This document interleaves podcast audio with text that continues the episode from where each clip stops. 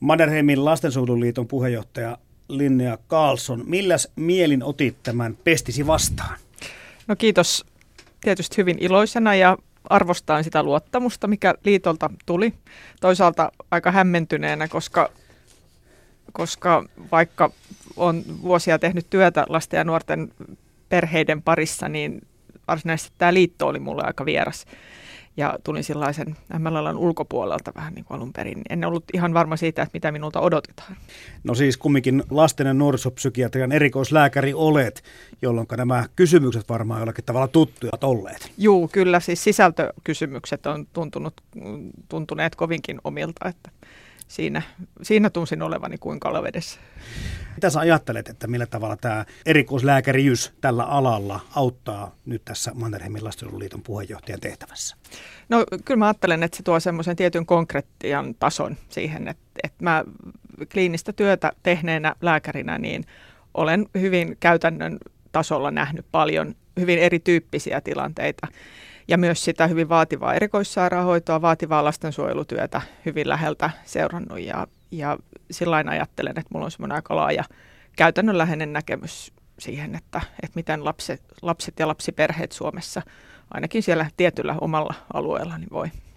Ja sitten vielä se, että olet Tyyksissä lastenpsykiatrisella osastolla työskennellyt. Niin, siinä täytyy muistaa, että se edustaa tietysti hyvin pientä osaa väestöstä ja siinä nimenomaan nousee esiin tämä vaativa erikoissairaanhoito, vaativa lastensuojelu.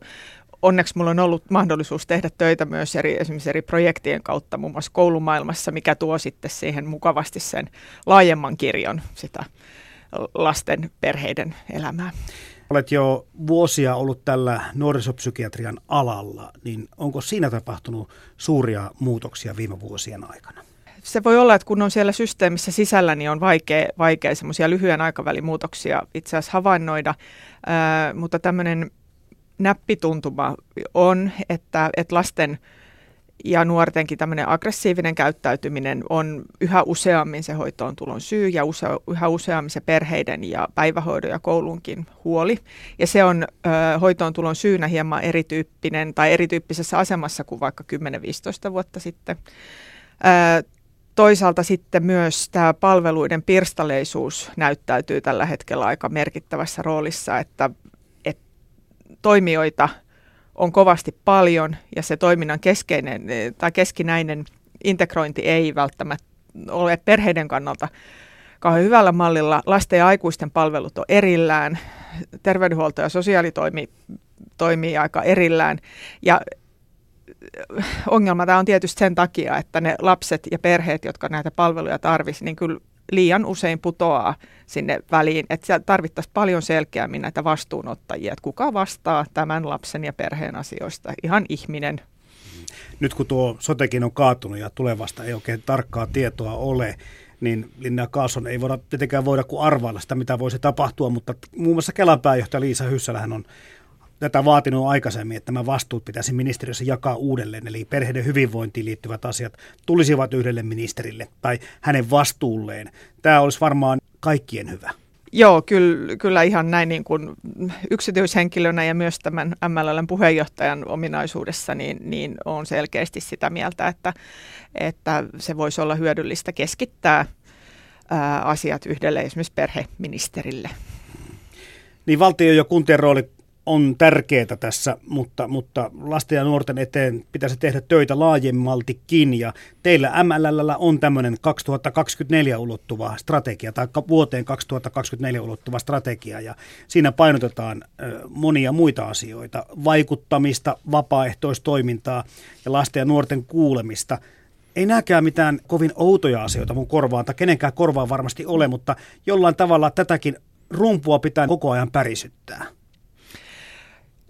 Joo, kyllä. Et, et, et, kyllä mä niin kun näen vahvasti sen niin, että edelleen ää, arvomaailmassa ja julkisessa keskustelussa ei riittävän kirkkaasti tuu esiin semmoiset tietyt tavoitteet ja tietyt arvoasetelmat, kuten esimerkiksi, että lasten hyvinvoinnin edistäminen tulisi selkeästi olla keskeinen tavoite, keskeinen strategia, painopiste.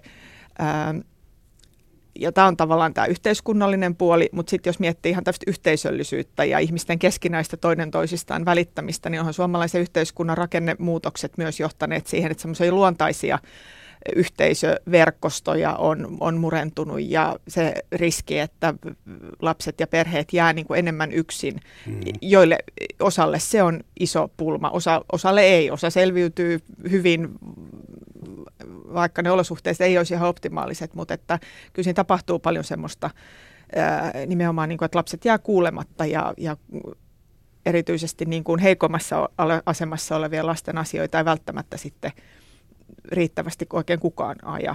Ja sen takia mä ajattelen, että on tärkeää, että lapsilla on tämmöisiä ihan omia etujärjestöjä tavallaan. Niin tämä, jos puhutaan sitä kuulemisen tai kuuntelemisen vaikeudesta, niin tietysti liittyy siihen, että, että tämä yhteiskunta on viritetty aika tämmöiseksi niin kuin hektiseksi tänä päivänä. Että kun ajattelee sitä, että missä kohtaa lasta erityisesti kuunneltaisiin, niin taitaa olla, tai ei kuunnella, niin taitaa mm. olla vähän niin kuin koko skaala. Et mm. Onko vanhemmilla, onko koululla, onko päiväkodilla, onko kellään oikeastaan sosiaalitoimellakaan tarpeeksi aikaa mm. niin kuin yksittäiselle lapselle. Mm. Joo, ja tämä on tavallaan tämä ehkä tämän nykyisen maailmanmenon sivuvaikutus, johon kovasti toivon, että ihmiset pysähtyisi nimenomaan tämmöisen arvopohdinnan kautta.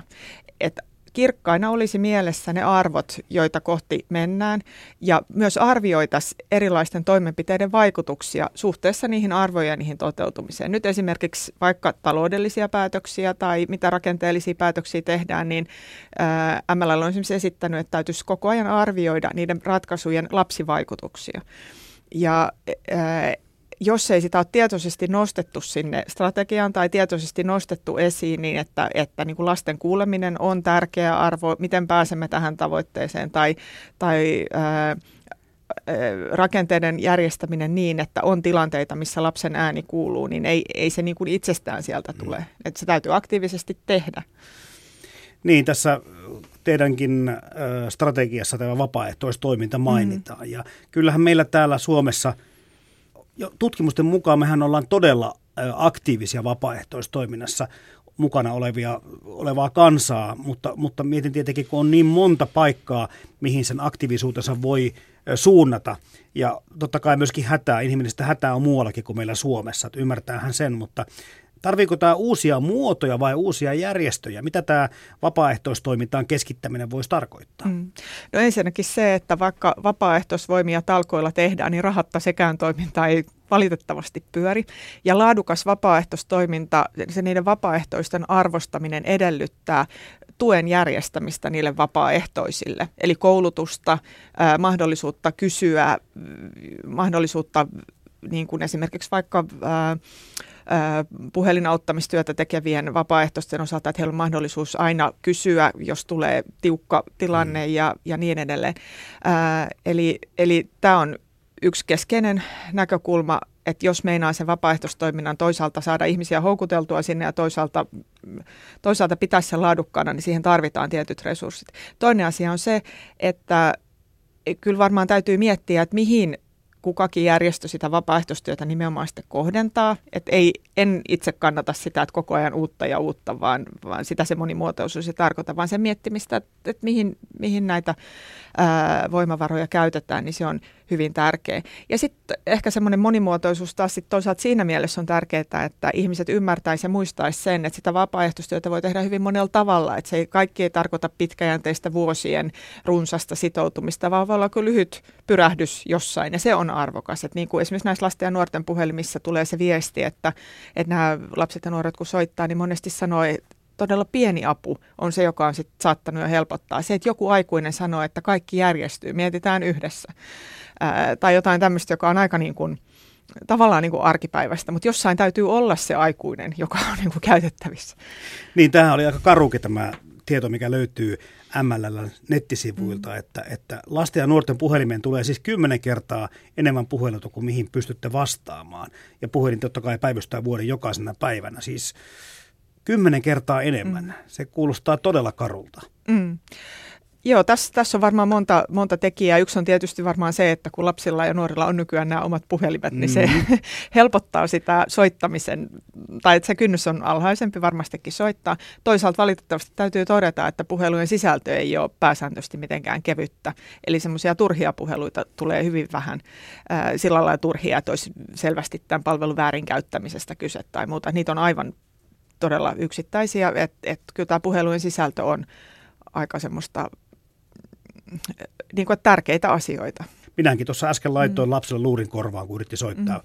vähän ennen mm. haastattelua. Varmaan se sitten teidän MLlle soittaa, että kun isi ei vastaa puhelimeen vaikka lupaas. Mutta tarkoitan sitä, että, että niitä taustoja, minkä mm. verran pystytään jututtamaan tai saamaan mm. selville sitä todellista hätää. Se, vai, se vaihtelee, että, et, ja se on aika paljon riippuvainen sit myös siitä, että miten tämä lapsi tai nuori siihen puheluun tulee. Osa haluaa enemmän kertoa, osa taas pitää siitä, että ei tarvitse kertoa, kun voi soittaa nimettömänä. Ää, se, se vaihtelee kyllä kovasti. Se, mikä siinä on minusta palvelujärjestelmän kannalta merkille pantavaa on se, että, että osa soittajista on jo jossain, esimerkiksi terveydenhuollon palveluissa, mutta he kokee, että he ei ole siellä tullut kuuluiksi, tai sitten, että ei ole saanut aikaa, vastaanottoaikaa, tai että joku jostain on luvannut olla yhteydessä, mutta ei ole koskaan kuulunut mitään. Lapsi itse ei voi tietää mitenkään, että kenen hänen pitäisi olla yhteydessä saadakseen apua. Siihen tarvitaan aina joku aikuisen apu. Ja tämä taas liittyy tähän palveluiden pirstaleisuuteen, että, että vapaaehtoistoiminnalla tuotettu tämmöinen puhelinpalvelu, niin se on, se on vapaaehtoistyötä ja se ei voi mitenkään korvata näitä hyviä peruspalveluita. Ää, ja, ja se, mikä näistä puheluista käy tosiaan ilmi, että tämmöistä palvelujen väliinputoamista tapahtuu. Mutta Mannerheimin lastensuojeluliiton puheenjohtaja Linnea Kaason, eikö vaarana ole se, että jos, jos tämä kolmas sektori on, mm. on kovin toimiva, mm. niin, niin valtiolla tulee mieleen kyllä jossakin juustohöylätilanteessa ottaa mm. peruspalveluista ja sosiaalitoimista rahaa pois. Joo, mä en osaa sanoa, toivottavasti tämä ei ole vaara, mutta olen toki tätä itse asiassa paljon pohtinut, kun olen siis julkisella sektorilla toimin lääkärinä ja sitten olen nyt tässä kolmannen sektorin edustajana ja, ja juurikin tätä ristiriitaa joutunut miettimään. Ää, toisaalta olen myös kyllä tullut siihen tulokseen, että en keksi miltä muulta taholta kuin valtiolta tiettyjä peruspalveluita kuuluu niin kuin pyytää. Et täytyy muistaa, että vapaaehtoistyöntekijät on siihen kyseiseen tehtävään lyhyen koulutuksen saaneita mm-hmm. työntekijöitä, mikä on aivan tyystin eri asia kuin vaikka terveydenhuoltoalan koulutuksen saanut mm. työntekijä, joka siinä virkasuhteessa toimiessaan on aivan eri asemassa. No MLL on aika arvostettu toimija. Kaikki tuntee sen Suomessa. Millä tavalla te pyritte vaikuttamaan? Vaikka nyt tässä meillä uutta hallitusta ollaan pohtimassa ja siellä raha-asioita varsinkin tulevaisuudessa tullaan miettimään aika paljon. Mm. No MLL äh, tekee vaikuttamistyötä muun muassa nyt, jos vaikka miettii ihan tätä eduskuntavaalitilannetta, niin toimittamalla eduskuntavaaliohjelmaa, hallitusohjelmakannanottoa, paljon tämmöistä kumppanuusvaikuttamista, eli muiden järjestöjen kanssa toimimista ja tasapuolisesti kaikille, kaikille puolueille. Eli MLL ei ole sidottu päivän politiikkaan. Mm. Ja muutenkin se MLL-vaikuttamistyö pyrkii vaikuttamaan juuri näihin tavoitteisiin ja niiden esillä pysymiseen, ää, kun taas sitten osa keinokeskustelusta ja menetelmäkeskustelusta on sitten sitä politiikkaa. Mutta sitä me on koitettu pitää kovasti esillä, että nimenomaan se lasten hyvinvointi tulisi osaksi hallitusohjelmaa, osaksi strategiaa, että niiden mahdollisten taloudellistenkin päätösten lapsivaikutuksia aina arvioitaisiin ja nähtäisiin lapsiin kohdistuvat toimenpiteet investointina. Eli, eli se, että se ei olisi vain se menoerä siellä taulukossa miinusmerkkinen, vaan se nähtäisi investointina esimerkiksi ajatuksella, että millainen investointi pitää nyt tehdä kouluterveydenhuoltoon tai neuvolapalveluihin, jotta mahdollisimman moni peruskoulun jälkeen jatkaa opintoihin esimerkiksi. No lapsia ja nuoria ei selvästikään kuulla tarpeeksi, mutta kuunnellaanko järjestöjä? Öö, no ainakin MLLn edustajana näkisin niin, että kyllä meitä kuullaan. Öö, ja, ja hyvä niin.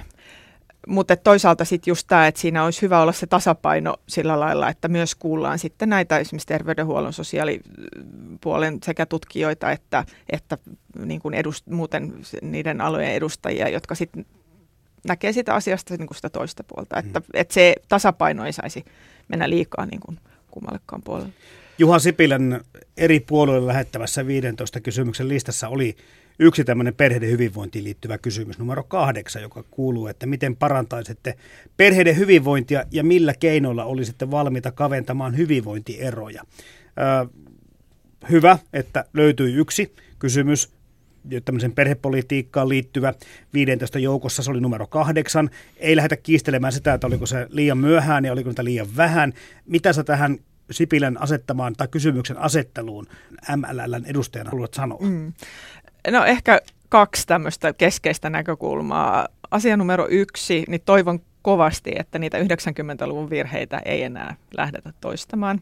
Siitä on aivan riittävästi tutkimustietoa, että mitä peruspalveluiden, ennaltaehkäisevien palveluiden ää, rapauttaminen tekee.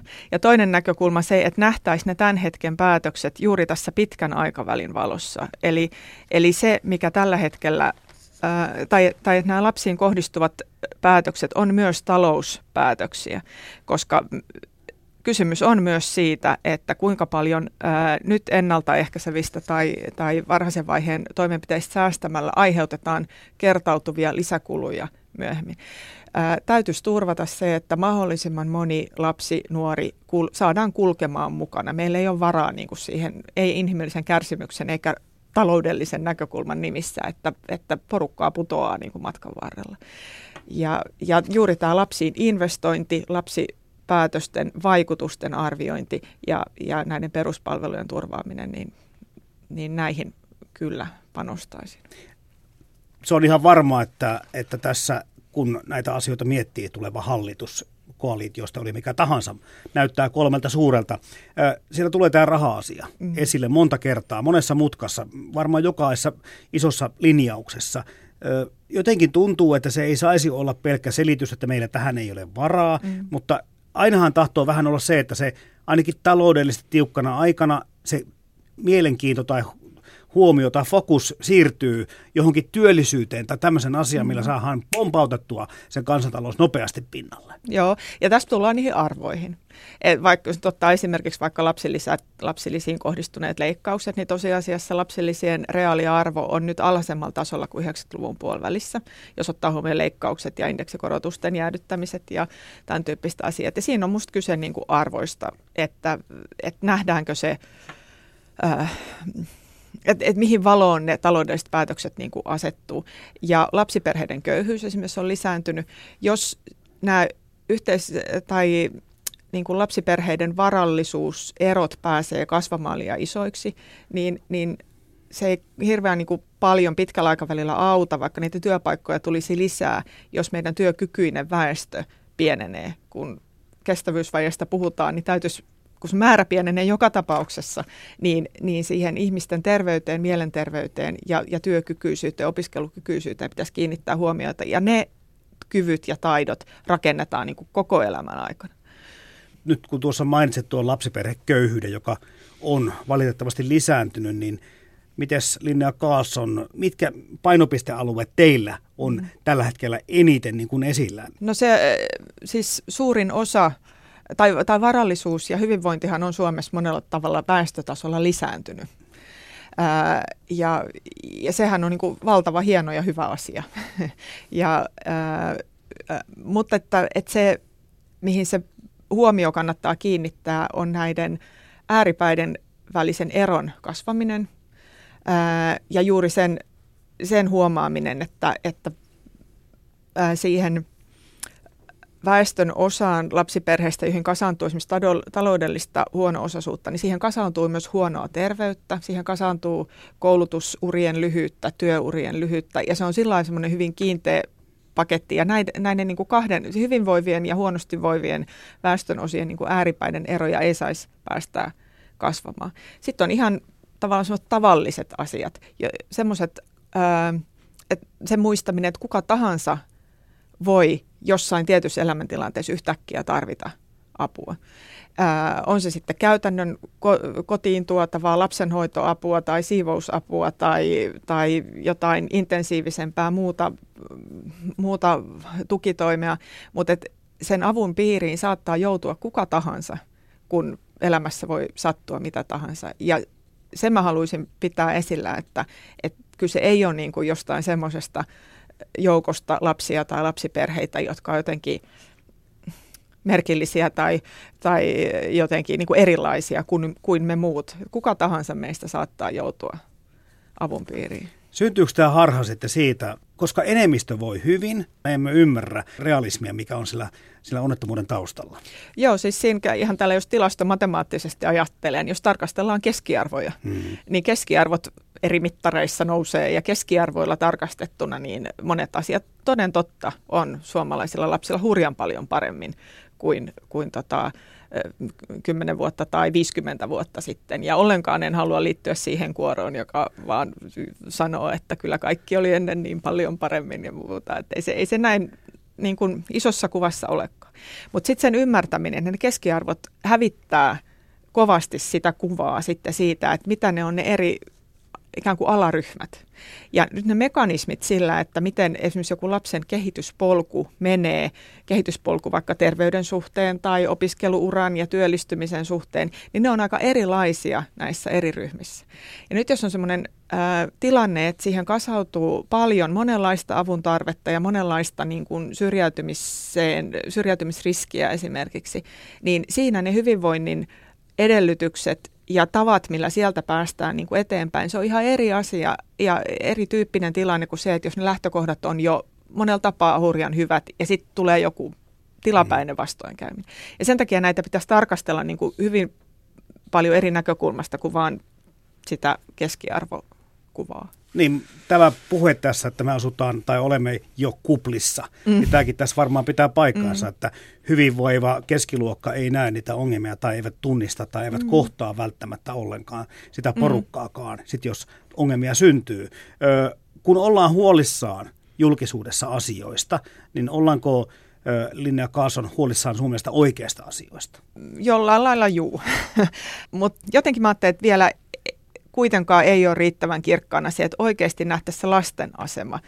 Ja nimenomaan niin kuin sitten toisaalta kaikkien lasten asema, mutta toisaalta myös sit se, että, että miten se lasten tilannehan on niin aikuisten armoilla ja aikuisten varassa, ää, että, että tota, että ehkä jotenkin sen vielä, että se on meidän aikuisten, aikuisten niin päätöksistä ja aikuisten arvoista ja aikuisten ratkaisuista kiinni, miten lapset Suomessa tänään voi, mutta myös se, että millaisia aikuisia meillä on sitten muutaman kymmenen vuoden päästä. Että se on niin kuin, meidän täytyy nyt tehdä niin kuin se työ. Että ehkä sitä, tätä pitkän aikavälin ajattelua, niin sitä mä toivoisin niin kuin huomattavasti enemmän. Että nämä ei mene vuosikvartaaleissa, vaan nämä menee vuosi sata kvartaaleissa. Niin, tässä voisi oikeastaan loppuun tiivistää sen, että että tulisiko nämä semmoiset perhearvot ja yhteisöllisyydet ja muut pikkuhiljaa takaisin muotiin, kun on tässä ehkä viimeisten kymmenien vuosien aikana hukattu? Mm. Niin ja semmoinen asia, mitä mä, perheitäkin on niin monenlaisia ja, ja se, että mikä yhdellä perheellä on hyvä, niin ei toisella välttämättä ole ja siinä on todella korostuu nykyään varsinkin se moninaisuus, mutta ehkä semmoinen hyvin vanhan aikainen asia, jota mä haluaisin nostaa esiin, on empatia. Eli semmoinen yksinkertainen asia, että miten lapset oppii välittämään toisista ihmisistä ja kantamaan huolta ja vastuuta. Huolta ei tarvitse ehkä erityisesti kantaa, mutta kantaa vastuuta niin kuin muistakin kuin itsestään. Niin sitähän lapset ei opi tämän päivän lapset mitenkään muuten kuin niin, että heillä on lähellään aikuisia, jotka näyttää omalla toiminnallaan sen esimerkin siitä, että huolehdin myös muista ihmisistä, välitän lapsista, koitan tehdä parhaani sen eteen, että huominen olisi parempi. Ja se esimerkin voima on ainoa, millä me saadaan seuraavasta sukupolvesta kasvatettua sitten semmoinen, että että tota, he jatkaa niin kuin sitä huolehtimista.